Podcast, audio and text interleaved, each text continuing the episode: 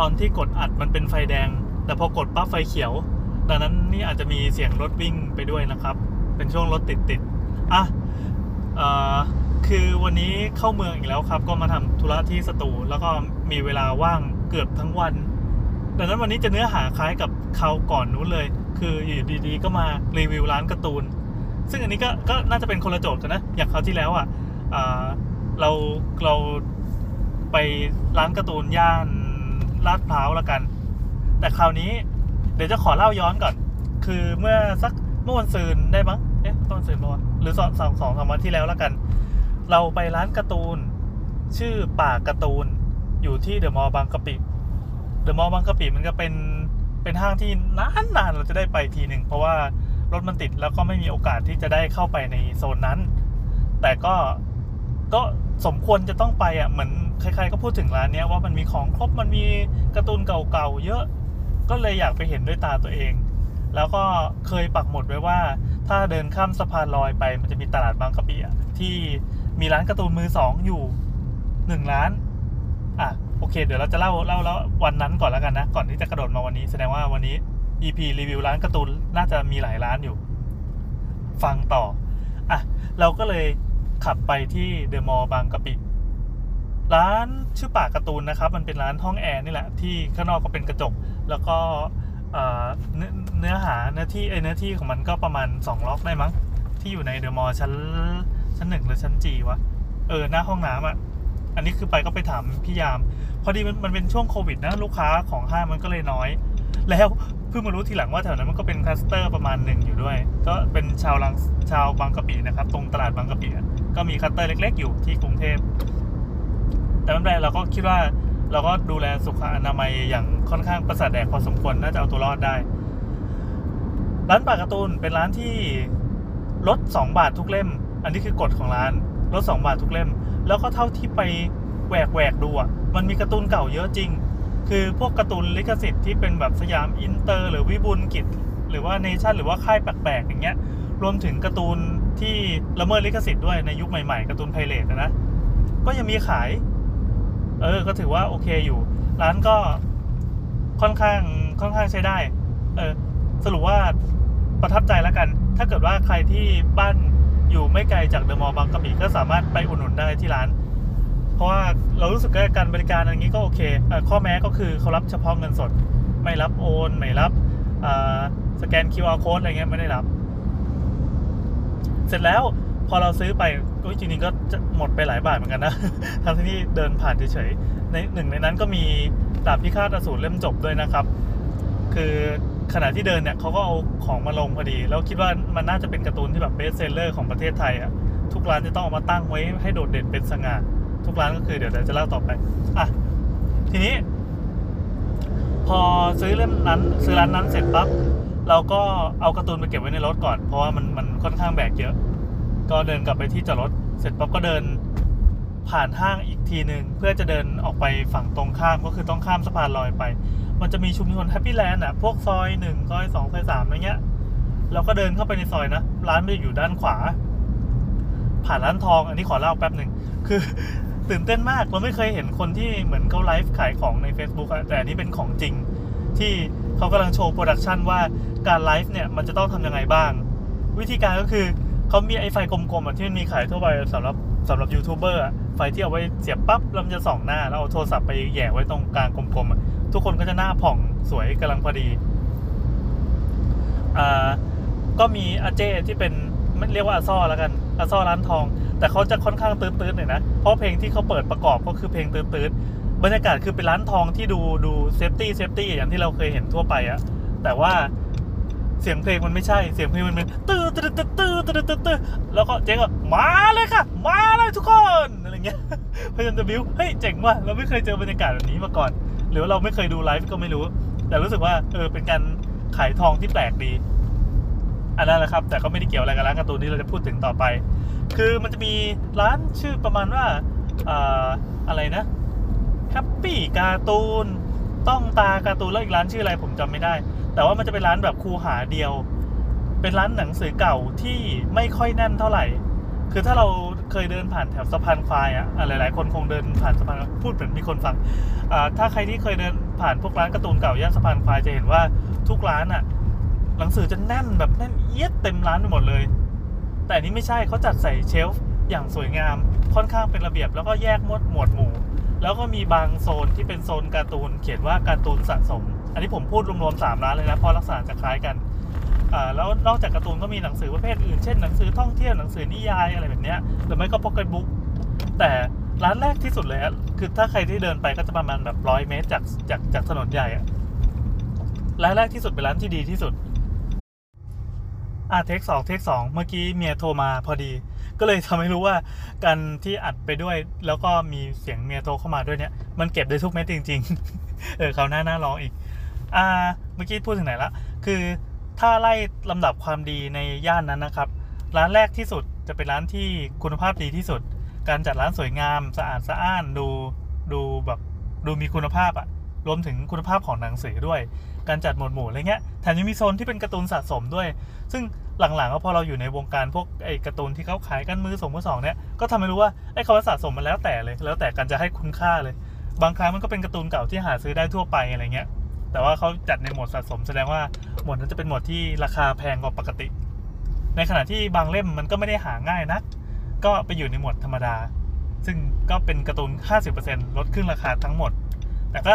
เดินสแกนดูหนึ่งรอบก็ไม่พบว่ามีการ์ตูนที่เราต้องการนะครับ คือคือก็มันก็จะเป็นเล่มแบบทั่วไปทั่วไปอะสยามอินเตอร์วิบูลกิจอะไรเงี้ยเสร็จแล้วร้านที่สองอะเดี๋ยวนะร้านแรกมันจะมีพวกพ็อกเก็ตบุ๊กเยอะหน่อยนะ ถ้าใครที่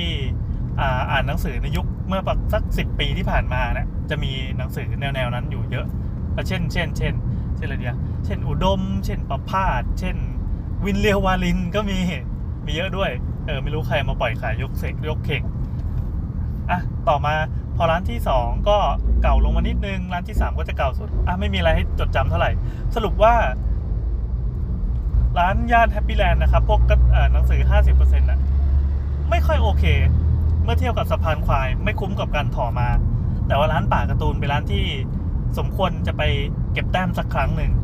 ก็เหมือนไปสักสักการะแล้วกัน โอเค แล้วก็ตัดภาพกลับมาวันนี้ เดี๋ยวเราให้สัญญาณก่อนตื๊ดตื๊ดอะกลับมาวันนี้นะครับ วันนี้ก็คือวันที่สามหรือเปล่าวะสามมิถุนามั้งอะสามมิถุนายนนะครับ ผมก็เริ่มออกเดินทางไปที่ผ่านฟ้าก่อน เคยเล่าไปแล้วเปล่าวะ น่าจะเคยเล่าแล้วนะ คือผ่านฟ้ามันเป็นย่านการ์ตูนที่เป็น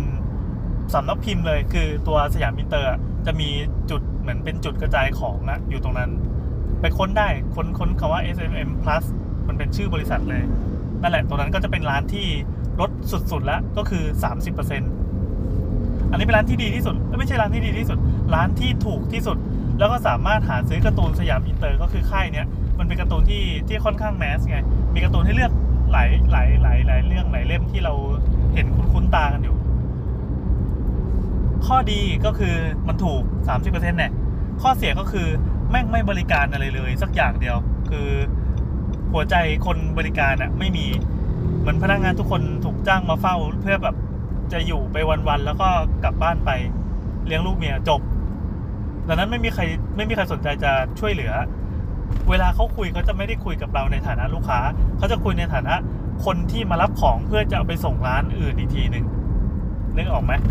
แทบจะไม่ได้ขายปลีก อันนี้คือสถานการณ์ปกติเขาก็จะไม่บริการอยู่แล้ว ยกเว้นว่า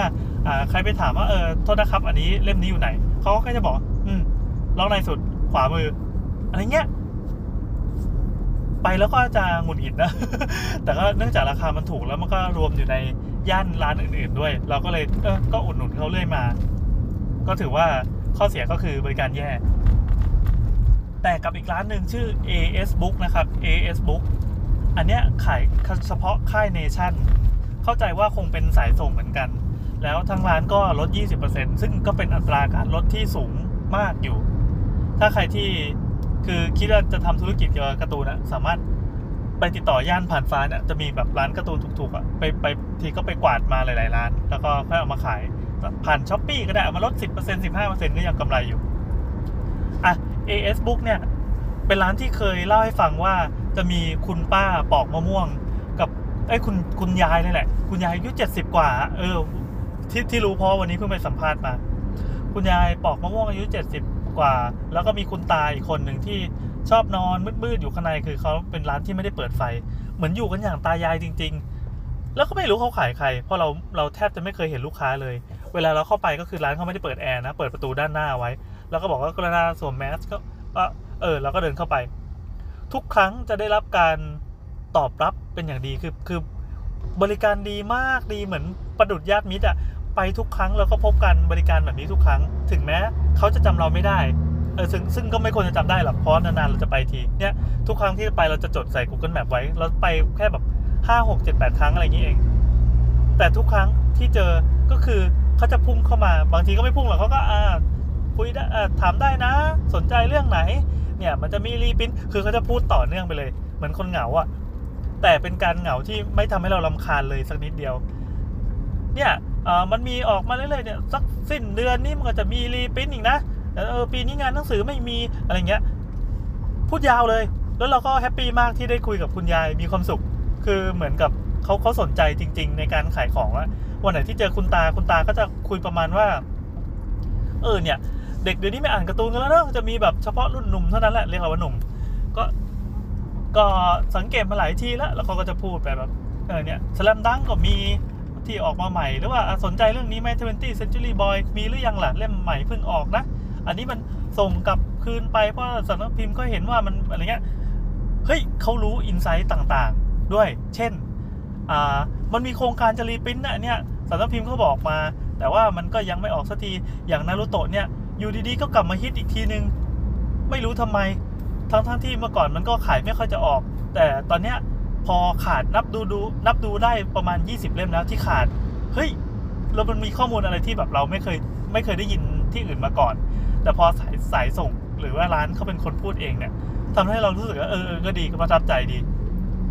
อะ วันนี้สิ่งที่ต่างออกไปจากวันอื่นก็คือ แกทัก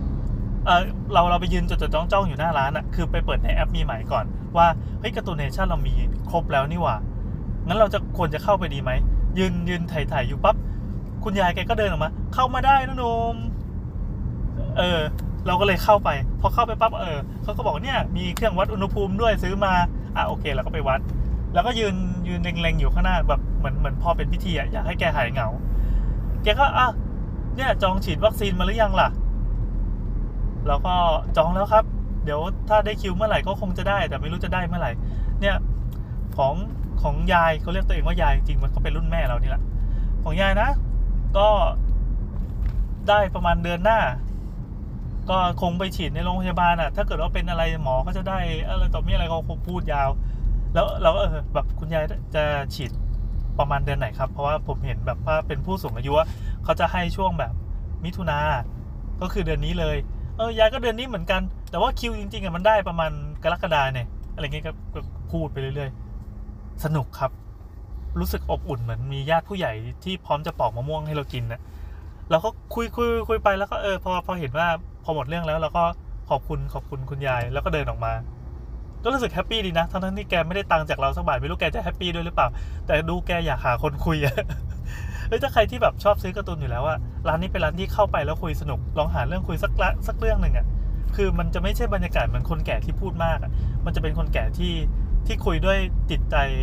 ปี่ยมเมตตาอารี มีความสุขครับ AS Book นะ ขอย้ำอีกที อยู่ตรงแยก ชื่อแยกจักรพัฒนิพงศ์อะ ก็คือย่านนางเลิงนั่นแหละ ที่เขาขายกล้วยแขกนางเลิงอะ โอเค ต่อไปเอเราเดินสองร้านแล้วใช่ไหมฝั่งตรงข้าม SMM Plus นะครับ ร้านที่เป็นสยามอินเตอร์เมื่อกี้ มันก็จะมีอยู่อีก 3 ร้าน เป็นร้าน เป็นร้านขายการ์ตูนที่มีการ์ตูนเถื่อนจะเป็นส่วนใหญ่ นอกนั้นก็จะเป็นพวกแบบ สำนักพิมพ์อินดี้อย่างแบบเซนเซนชูอะไรพวกเนี้ยหรือไม่ก็แนวแนวรักพิมพ์ แนวแนวนั้นแนวแนวนั้นสามร้าน แล้วก็เลยเดินไปอีกก็จะเป็นผ่านฟ้าบุ๊กซึ่งอันนั้นลดสิบเปอร์เซ็นต์แล้วถ้าเดินย้อนกลับไปทางไอ้เส้นที่มันมันมันตัดไปทางราชดำเนินอะราชดำเนินในหรือนอกอะไม่รู้สิที่มันไปทางสวนน้ำพรอะอันนั้นก็จะมีอีกสองร้าน ซึ่งร้านหนึ่งเป็นร้านที่ขายรักพิมพ์โดยเฉพาะ ชื่อมีนาโกะ กับอีกร้านหนึ่งน่าจะชื่อแม็กกาตูนเออแม็กกาตูนอันนั้นจะมีวิบูลกิจซะเยอะ ซึ่งร้านมินาโกะรักพิมพ์เนี่ยลด 15%เแล้วก็ถ้าวิบูลกิจก็คือร้านแม็กกาตูนเนี่ยลด 20%ทั้งร้าน ถ้าใครไปก็ก็ลองเข้าไปคุยดูได้ แต่วันนี้เห็นเขายุ่งๆขนของกันอยู่แล้วเราก็ไม่ค่อยมีลิสต์อะไรจะไปซื้ออ้อพอดีลูกลูกตามหาอ่าโอซาวะฮายกครัวขาดอยู่ประมาณ 2-3 เล่ม ก็เลยชะโงกเข้าไปถามเขาเขาบอกว่าเออแบบมันไม่มีแล้วมันหมดแล้ว แต่มันมีพิมพ์ใหม่ภาคอื่น เราก็เลยเออโอเคไม่เอาอะนั่นก็ไปย่านผ่านฟ้า พอเราเสร็จธุระที่นั่นปั๊บเราก็สรุปว่าก็แบกการ์ตูนมาพอสมควร เราก็มาอีกย่านหนึ่งก็คือย่านเกษตร มันไม่ใช่ย่านเว้ยมันอยู่ในมอเกษตรเลย มันเป็นร้านการ์ตูนบาร์ใหม่อะที่ใคร ๆ ก็รู้จักกันถ้าเป็นชาวมอเกษตร เป็นร้านหนังสือสง่า ชื่อจริงๆมันชื่อหนังสือสง่า แล้วก็คนใน Google Map ไม่ค่อยมีไม่มีคนเลยแหละ ไม่มีไม่มีคนมาให้ข้อมูลไว้เลย เขียนแค่บอกว่าเป็นร้านหนังสือ ไม่แน่ใจว่ามันมันมีคนที่ตั้งอะไรซ้อนไว้หรือเปล่า แต่เราพยายามจะค้นแล้วแต่ก็ไม่มี ก็เจอแค่เป็นเป็นเป็นที่เดียวเป็นสถานที่เดียวที่ชื่อว่าร้านหนังสือ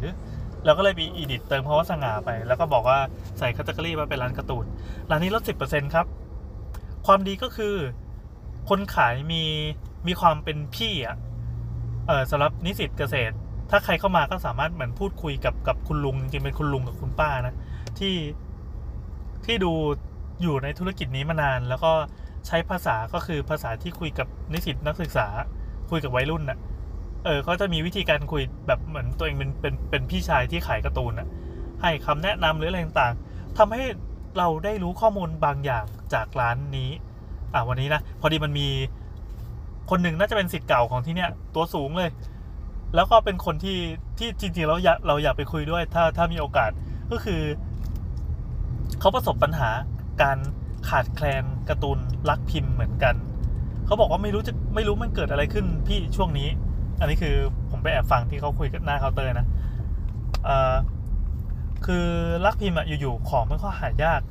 บางเล่มก็แบบขาดไปเลย แล้วก็ บางบางทีก็มีร้านร้านที่เคยเป็นร้านปกตินี่แหละ แต่พอรู้ว่าอันนี้มันเป็นของแรงมากๆปั๊บในตลาดเขาต้องการมากๆซึ่งนี้เป็นปรากฏการณ์ที่กำลังเกิดขึ้นกับวงการการ์ตูนลิขสิทธิ์ตอนนี้นะ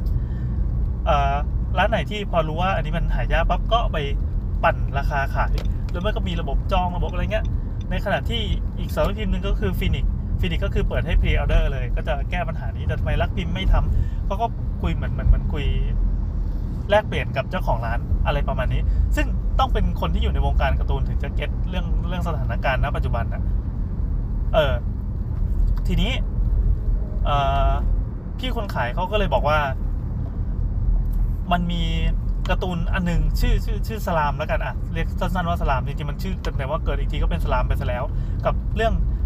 เออปิ๊งรักยายแฟนเช่าหรืออะไรแบบนี้ประมาณนี้แหละคือเราไม่ได้อ่านทั้งสองเรื่อง เพราะว่าค่ายรักพิมพ์มันเป็นค่ายที่ ต้องต้องต้องแย่งชิงเพื่อจะได้อ่าน